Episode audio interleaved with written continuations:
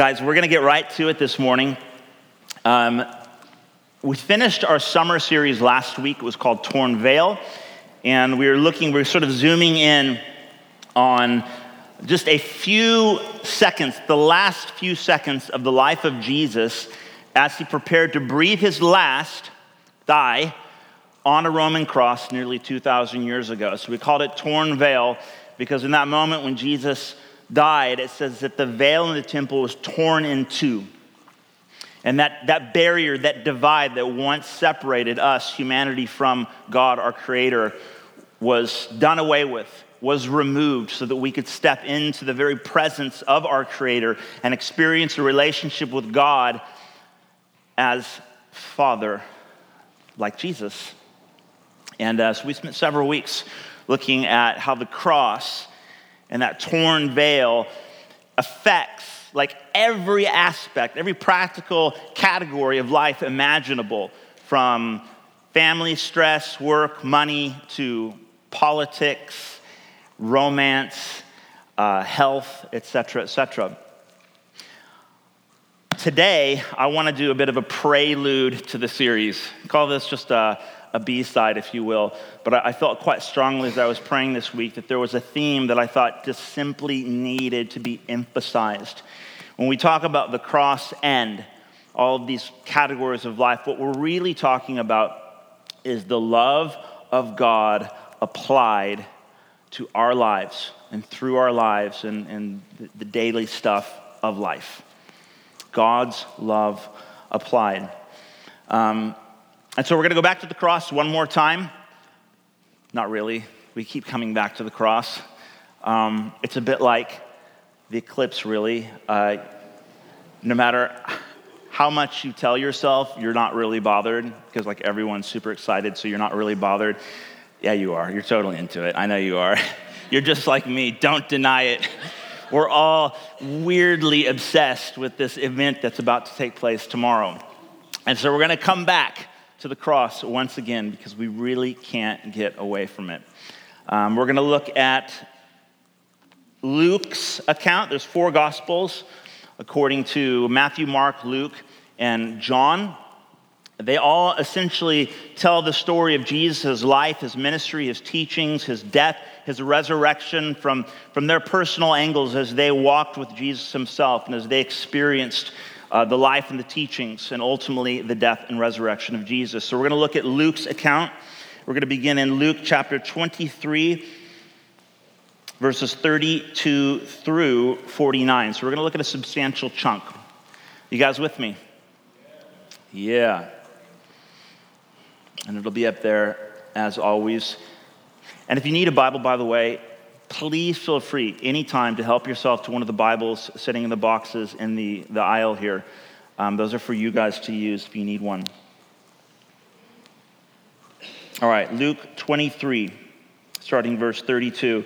Jesus is now being led to his death, his execution on a Roman cross. And we're stepping right into the middle of this moment. It says, Two others who were criminals were led away to be put to death with him, that is, Jesus.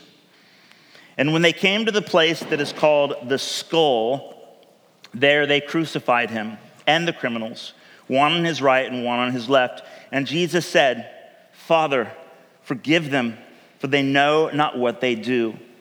And they cast lots to divide his garments, and the people stood by watching, but the rulers scoffed at him, saying, He saved others. Let him save himself if he is the Christ of God, his chosen one. The soldiers also mocked him, coming up and offering him sour wine and saying, If you are the king of the Jews, save yourself. There was also an inscription over him this is the King of the Jews. One of the criminals who were hanged railed at him, saying, Are you not the Christ? Save yourself and us. But the other, the other criminal rebuked him, saying, Do you not fear God, since you are under the same sentence of condemnation? And we indeed justly, for we are receiving the due reward of our deeds. But this man, he's done nothing wrong. And he said, Jesus, remember me when you come into your kingdom. And Jesus said to him, Truly I say to you, today you will be with me in paradise. It was now about the sixth hour, and there was darkness over the whole land until the ninth hour, while the sun's light failed, and the curtain of the temple was torn in two. Then Jesus, calling out with a loud voice, said, Father, into your hands I commit my spirit. And having said this, he breathed his last. Now, when the centurion, that's the Roman soldier, saw what had taken place, he praised God, saying, Certainly this man was innocent. And all the crowds that had assembled for this spectacle, when they saw what had taken place, returned home beating their breasts. And all his acquaintances and the women who had followed him from Galilee stood at a distance watching these things. What a scene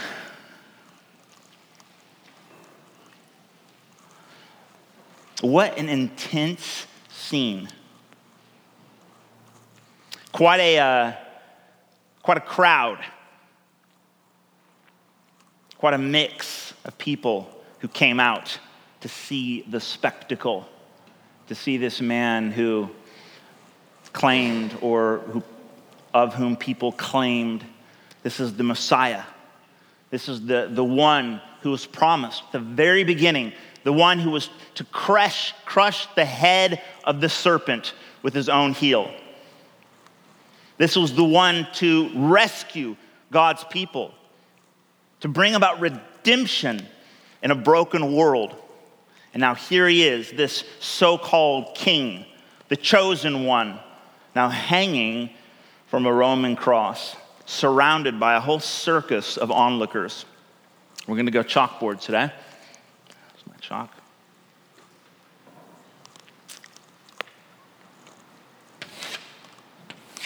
There it is. There's the cross. We had uh, what we had the the criminals, one on either side.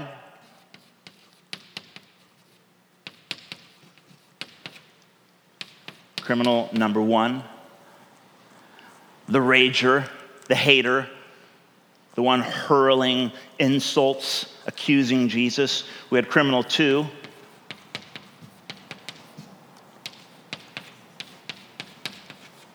On the other side, this guy, in a, moment of sheer desperation,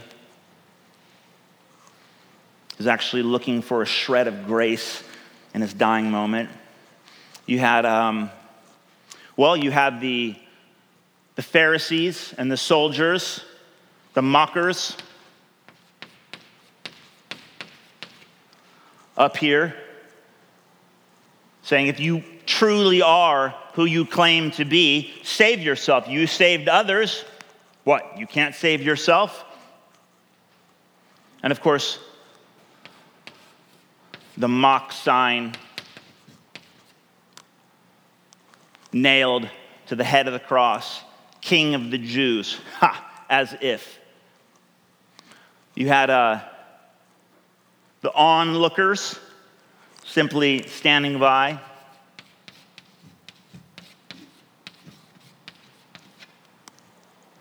Cell phones out.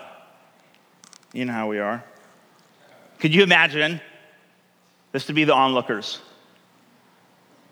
Just, just streaming away, getting it on, whatever kind of curious, probably a bit disgusted, thinking, oh, I can't believe we're actually like watching this. But you can't look away. You had, uh, of course, who else? The women from Galilee, you had those sort of looking from a distance. You had the lot casters,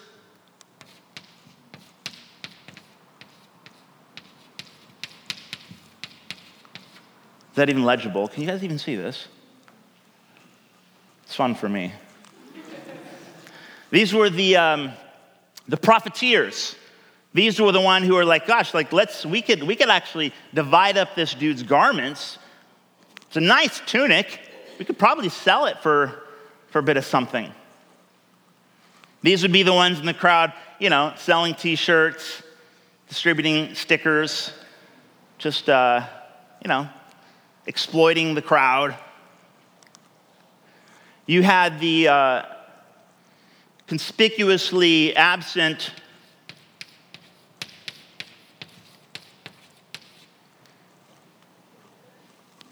disciples. Where were they? It said that a few of the women, and John as well, looking on, at least close to the cross, but all of the rest of his mates, they were gone, totally flaked out. These were the guys who promised Jesus, We will never leave you. We'll die before denying you. And of course, when it comes right down to it, where are they? Where are James and John? The ones who say, Hey, Jesus, they send their mom to Jesus. Hey, mom, ask Jesus if he can reserve a couple of places for us, one on the right, one on the left, when his kingdom comes.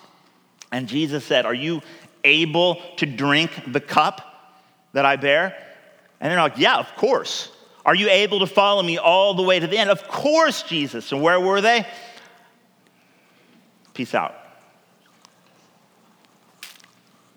So you have the, the mockers, the gawkers, you have the ragers, the flakers, you have the lot casters, the profiteers, the one wanting to exploit the crowds, and you have the one, the one guy who, in the midst of it all, thought maybe, maybe this is my chance, my final chance.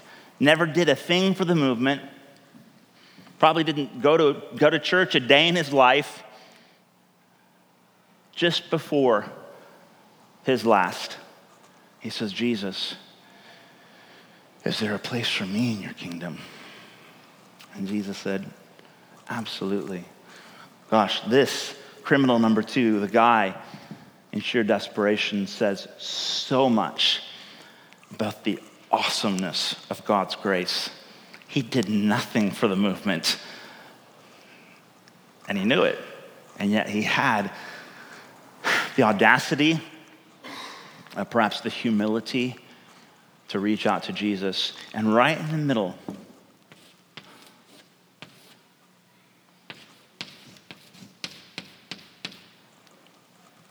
what do we find? We find the heart of God resounding. It says in 1 John 3:16 that this is how we know what love is. Jesus Christ gave his life for us. At the very pinnacle of his life, his ministry, we find the King, our Savior, pinned to a cross, being torn, and we could write a few more things up here. We could probably put, the uh, our friends here. We could put the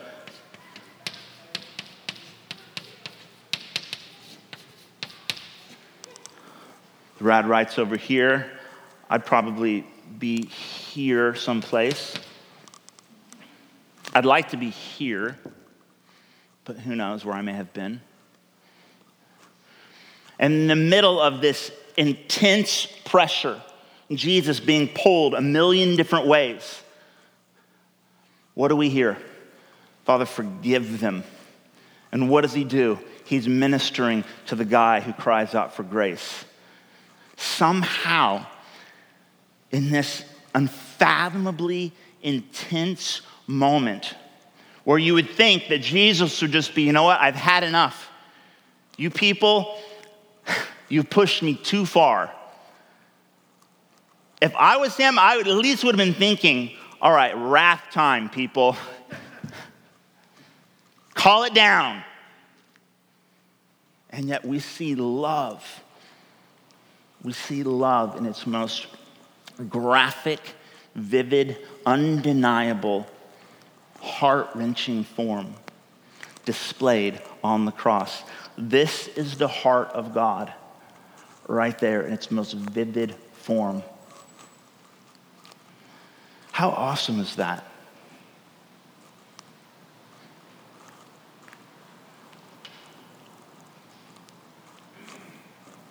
And then Jesus, he instructs his disciples.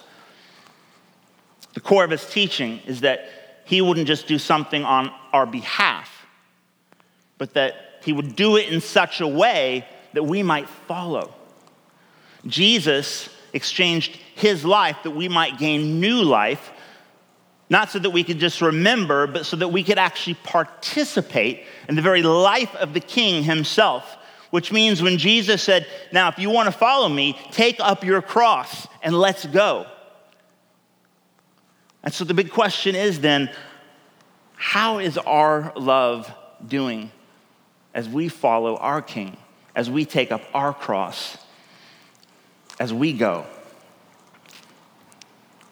I've had a really, really rough week. At our pre, uh, pre-service meeting this morning, everyone who volunteers, um, by the way, if you'd like to sign up and help uh, serve on a team, we, we actually need help across the board. I made all the coffee this morning, so if you want to join the hospitality team, we could really use some help there. A little. Um, you can fill out a connection card. What was my point? Rough week, rough week, rough week. And I kept thinking to myself, God, I feel like the love you put into my heart is being crushed. I feel like the pressure is starting to overwhelm me. I feel like if this is if this is how you're meant to display your love through me, I feel like it's it's all beginning to crumble in. And so the question is when our love as individuals or as a church family, as followers of Jesus, is put on display, what will it look like when the stakes are high? What will it look like when the pressure is, is pressing in from every side? What will it look like? And the second question is how on earth do we continue following Jesus in a world as crazy as ours? in such a way that God's love inside us doesn't grow cold.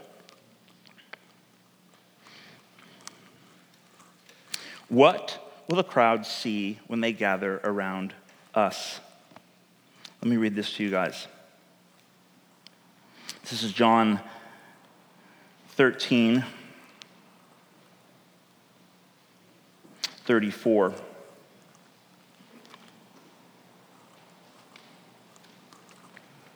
I won't read it, I'll paraphrase it.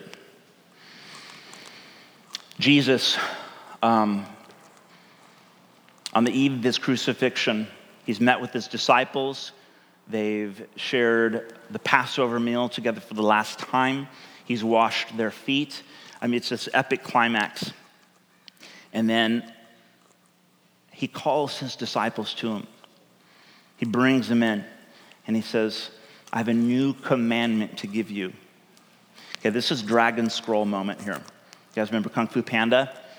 The whole movie, Kung Fu Panda, is like trying to open the dragon scroll to see like what this secret teaching is. Okay, this is dragon scroll moment here. Jesus is like, come in, come in. I have a new commandment to give you. No, no, closer. Bring it in, bring it in. This is gonna blow your minds. You could just, you could just feel, feel the buildup. Here it is. Listen, listen. Hold on. Someone recording this? Okay, good.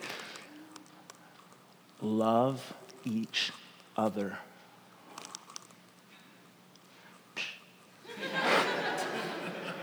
And I can imagine the disciples. Okay, wait, hang on. I don't think that's a new one per se. In fact, I, isn't that what you've been saying like for the last three years? No, no, no, no. This is a new commandment. Love one another as I have loved you. This is how the world will know that you're my disciples. What kind of love is he talking about? What kind of love in a world gone mad can the crowd look at and say, that's, that's just, that's, that's weird. That's something else. I don't, that, that makes no sense. And when they disperse, they go home beating their breasts, saying, no, no, that's some, some, there's something else going on there. That, that's a love that I've never gotten close to before. That's a love that should have been crushed under the weight. I mean, this on the cross, this is, this is like, this is Charlottesville, Portland, 1979 Greensboro, and Soweto all rolled up into one ball of like insane anger and political madness. That's the cross. And the kind of love Jesus is talking about is the kind of love that nothing in this world is great enough, dark enough, evil, or wicked enough to undo to take away from. That's the kind of love that God pours into our hearts. This is what the scriptures say that God pours his love into our hearts by the Holy Spirit, whom he's given to us. If you follow Jesus, this is, this is the great promise. God gives us himself, the Spirit of Christ. God, who is love, takes up residence within our very souls. And there is nothing greater than it, than the love of God in Christ. It's inspiring, hopefully. It's incredibly challenging. Because this is like, what? I don't know. Like, maybe I missed something. Maybe I, maybe I missed a Bible study. Because half the time, I'm not so sure. I'm not so sure if that, if that love is in fact a reality in my life.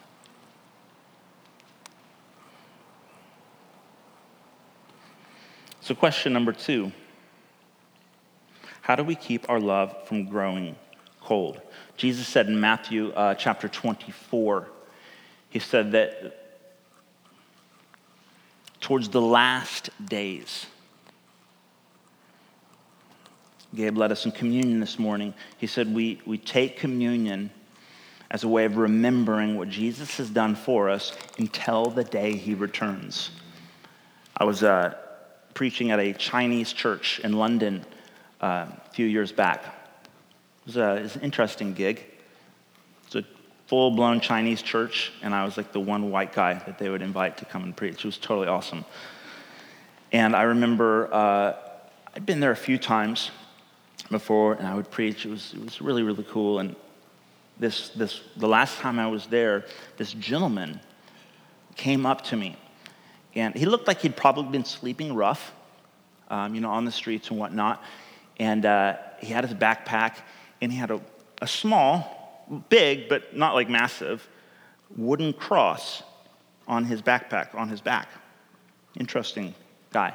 He comes up to me, looks me like right in the soul. And he, he, was, he was nice. He wasn't like crazy, but he just, it was intense. He looked me right in the soul and he said, Son, Jesus is coming back. And it was the weirdest thing because it was like, yeah, I, I know, right? Like, this, I, I read that bit. But it was like, no, no, no, no. Jesus is coming back. And it just hit me. Yeah. Yeah, that's right.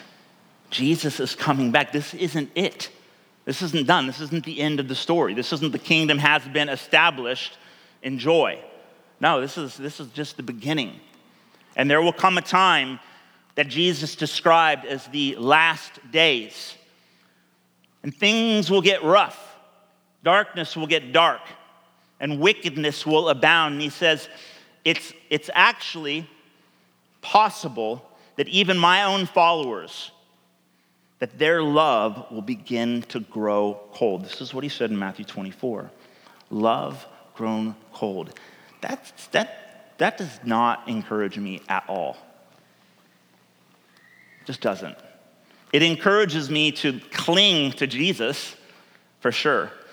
But it's one of these, uh, one of these promises from the Lord that's it's a bit sobering. What does it take to be a follower of Jesus in a lovely but pretty intense city. I've been reading all these, these articles about Portland. They say Portland, it's, it's basically inevitable that the political climate, the intensity, the violence, the protest, the hatred that we're seeing just kind of erupt left and right in our city, it's, it's, it's 1979 Greensboro in the making all over again. When that big clash between some protesters and the Klan and people got stabbed and died. This is what they're saying. They're saying anyone who knows anything at all about the, the, the, the political history of our nation would say it's, it's about to happen all over again. I hope it doesn't. But how do we keep following Jesus in the midst of madness like that? In the midst of the gawkers and the mockers and the ragers and the flakers and the lot casters and even the guy who wants something from you. This is, the, this is the thing that blows me away because usually when I'm having a rough week, the last thing I want to do is minister to the person who's like, look at, I, I just, I spent pretty much my entire life uh, just blowing it and, and, and using people, and I deserve nothing from you or from God. Uh, but do you think you might have time to meet me, meet with me this week? I was like, oh, God, help me. that is the love of God on display. No denying it. This is how Jesus loves. So, what does it take to keep uh, from growing cold? Let's go to Romans 8:35.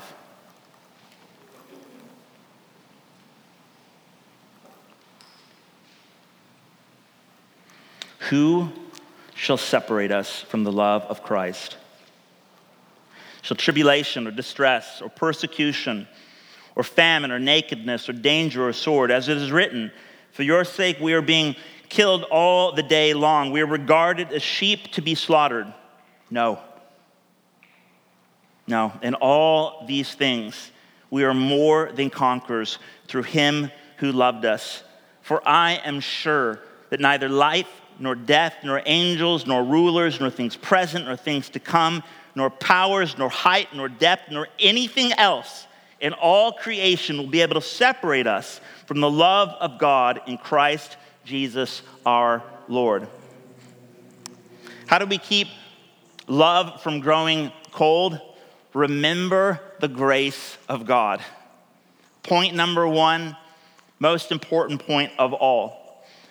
The way we experience this kind of love has everything to do with the love of God Himself. It's a gift, it's a miracle. It's humbling, it's mind melting, it's real, it's unfathomable. It is the love of God in Christ that nothing in heaven or in hell can separate us from because God's grace is sufficient. It's more than enough. It's a gift. It's something that He does. He initiates it, He sustains it, He finishes it. He opens our hearts. He gives us grace to respond to His love. He gives us grace to keep responding to His love. I'm not preaching Calvinism. I'm not preaching sovereignty. I'm preaching God really, really, really, so, so, so really loves the world. His love is so powerful, so overwhelming that nothing can separate us from it. This is, this is called the grace of God. this is what's happening right here in that moment. He's done nothing other than just like about to die. And God says, Today, you're in the family. My love is just as much for you as for anyone else. That's called grace. Number two, how do we keep our love from growing cold? Don't fear the darkness.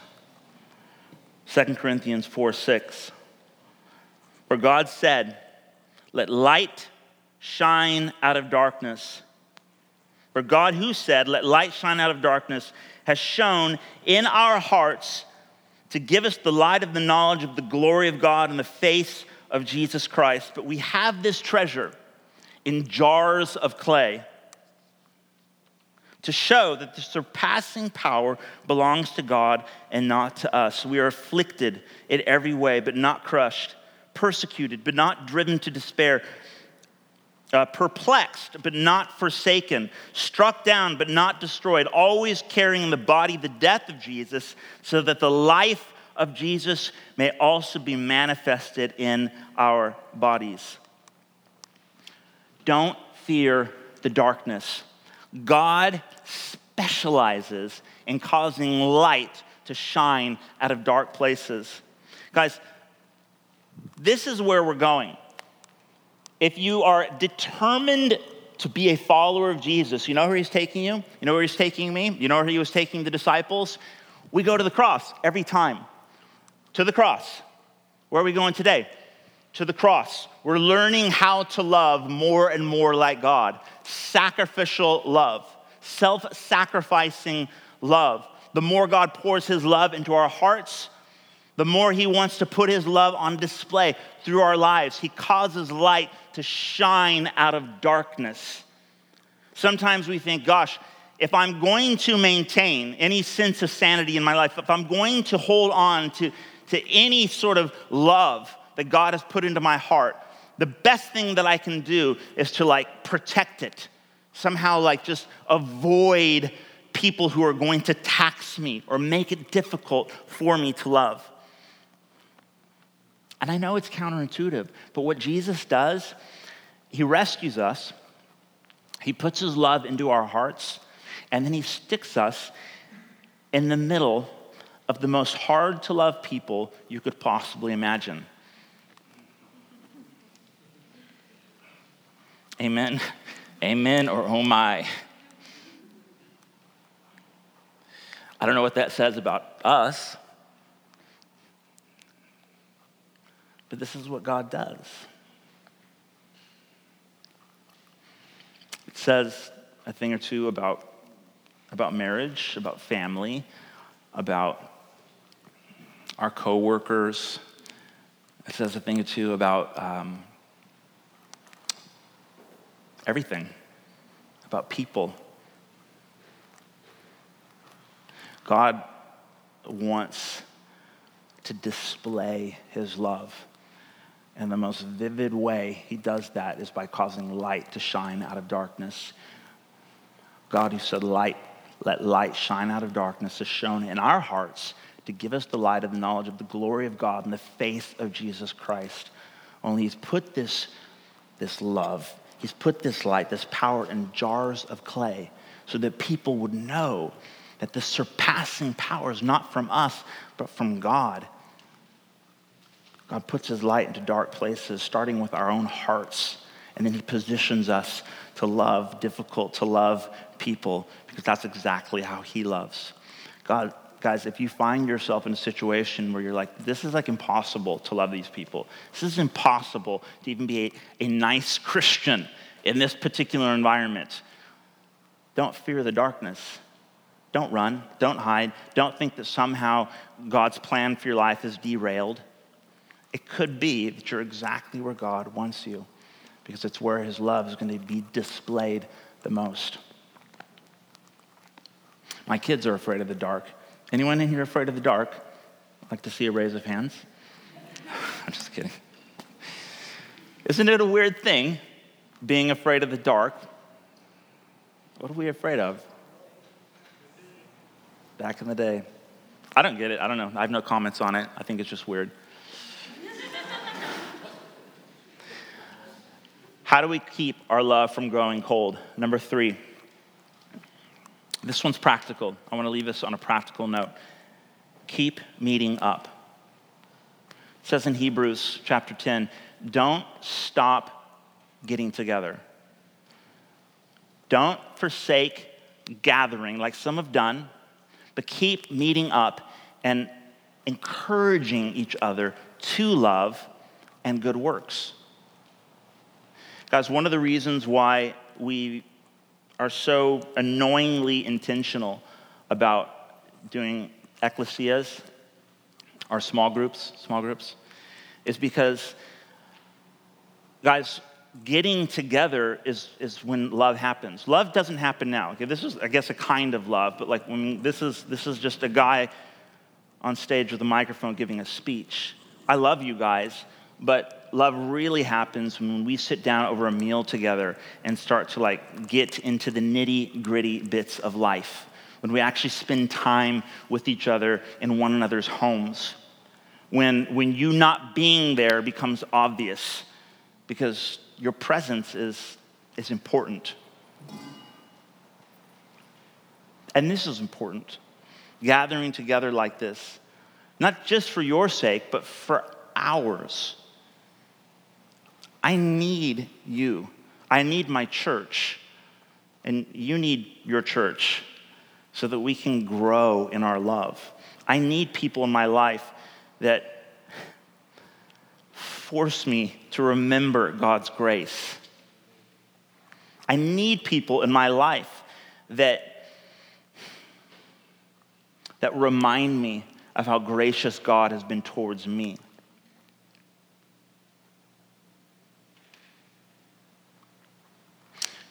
I've been a pastor, I'm, I'm fairly young, but for, I don't know, a little while now, well over a decade.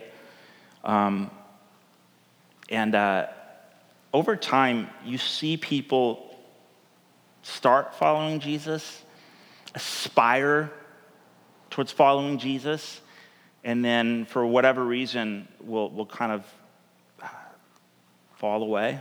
I don't know how, how to put it exactly. Backslide, um, face plant in the spirit. And, uh, and you kind of wondered like oh gosh what happened? Like they were so on fire so full of god's love and, and something something went wrong. Maybe they were offended. Maybe maybe uh, maybe they were let down. Maybe they had unmet expectations.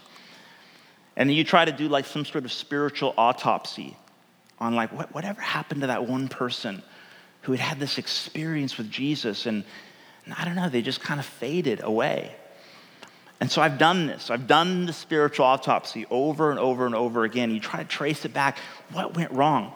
Okay, I'm telling you this not to like keep you in my church. But the common thing that I've seen over and over again is people just like beginning to isolate, beginning to remove themselves from, from the community. They don't, they don't come along to the gathering on Sunday. They sort of just kind of faded out of the, the small group scene. They just find ways to busy themselves. And of course, it's always very justifiable and that kind of stuff. Because there's so, something so profoundly true and powerful about the simplicity of just being together. Just being together. I was at home yesterday, my wife, my mother in law, my brother in law, visiting from South Africa. Uh, I'm so sorry for being so miserable this week. It's been a rough week. Dave's looking at me like, what? Like, come on. it's been a rough week. And then uh, Raquel came over last night. And uh, something about just a sister, not that you guys don't count, my family doesn't count, but like there was like just a little spark of fellowship. One of my sisters in Jesus was in the house. And for a second, I was, it was like something happened. And I was reminded, you know what? God is, is so much bigger than my hard week. And then I come here and I see faces and people and I'm meeting new people. And, and God is present when people gather to meet with Him. And the love that was starting to cool off starts to heat up again. Guys, we need each other. We need to encourage one another to keep loving, to keep working on loving each other. Are you with me? So, guys, as a church community, let's not just uh, let's not just start well. And I say as a church community, as in Grace City, you know, a little less than one year old church, in diapers church. God, we're off to a great start. I love the way we love each other in this church community. Um, but we're only just beginning. We have a long road ahead of us, and I want to see that love continue to grow, continue to, to, to catch other people's hearts on fire. Can we stand together?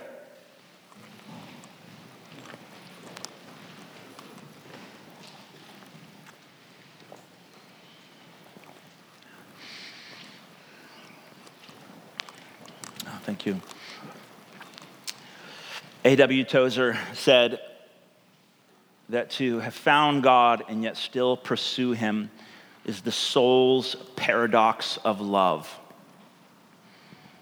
Scorned indeed by the too easily satisfied religionist, but justified in happy experience by the children of the burning heart.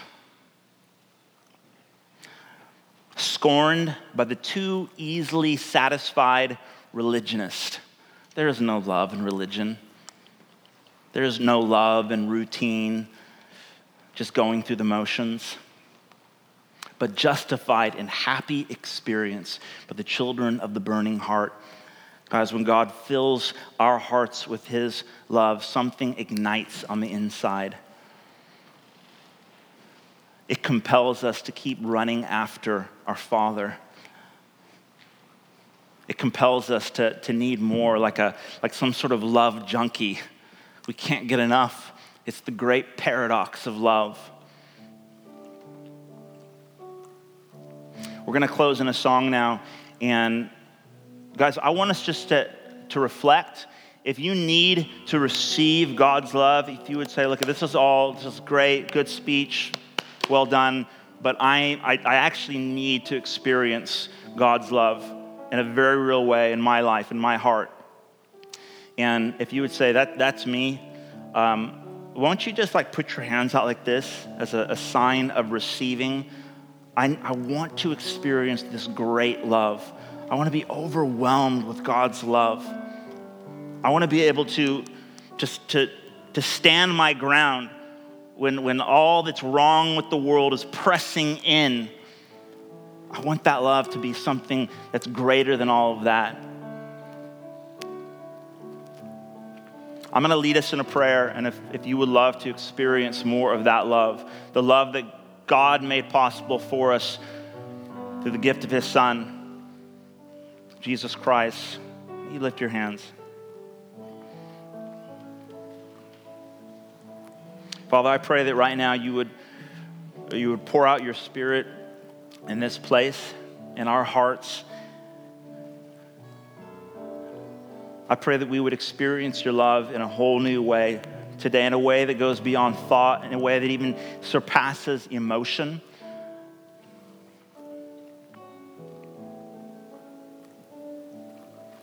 Lord, I pray that where there's pressures in life, whether it's sickness, whether it's financial stress, whether it's having been lied to or let down, whether it's been a dream that's just kind of waned.